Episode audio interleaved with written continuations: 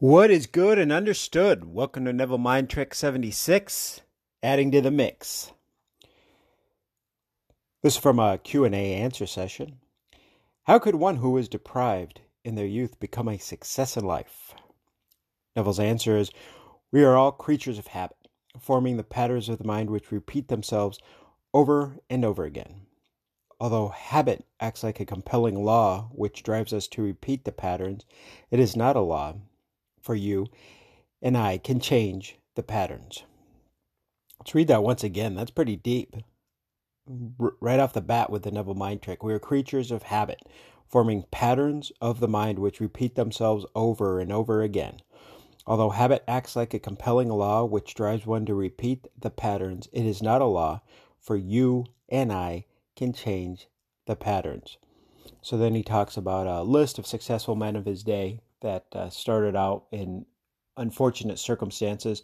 Joseph Burleigh, if you remember from a prior mind trick, him and his wife Louise, he started off, remember, really poor beginnings, but he, Neville lists uh, Henry Ford, Rockefeller, and Carnegie's that were also deprived in their youth.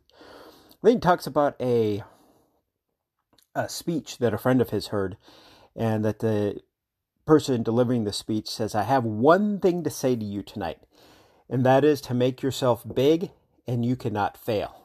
The speaker went on to take an ordinary fish bowl and filled it with two bags, one of walnuts and the other of small beans. He mixed them together with his hands began to shake the bowl. And he said, This bowl is life. You cannot stop its shaking, as life is a constant pulsing, living rhythm. But watch. As they watched, the big walnuts came to the top of the bowl and the little beans fell to the bottom. Looking at the bowl, the guy asked, Which one of you is complaining? asking why. Then added, Isn't it strange? The sound is coming from the bowl and not the outside. The bean is complaining that if they had the same environment as the walnut, they too would do big things, but they never had the chance.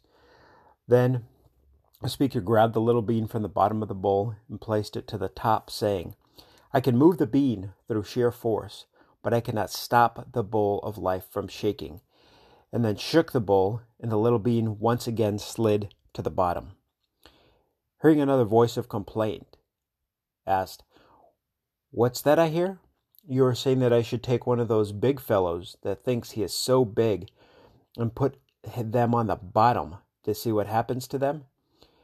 You believe he will be just as limited as you because he was robbed of the opportunity of big things just as you are? Let's see. Then the speaker took one of the big walnuts, pushed it right down to the bottom of the bowl.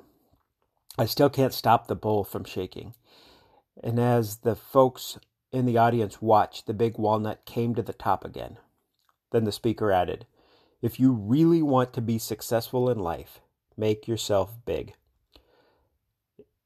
If you really want to be successful in life, make yourself big. Neville's friend took the message to heart and began to assume that they were extremely successful in business. Today, this gentleman, uh, Neville's friend, employs over a thousand people in the city of New York. Each one of you can do just as he did. Assume you are where you want to be, walk into the assumption and it will harden into fact. Another good takeaway, a lot of good takeaways from that story. Listen to this over and over again. But is the bowl is life. You cannot stop it shaking as life is a constant, pulsing, living rhythm. Cannot stop shaking because life is a constant, pulsing, living rhythm.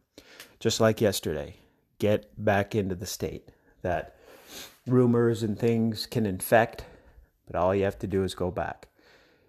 You could be listening to anything in the world, but you're here listening to this. Appreciate it. Until next year.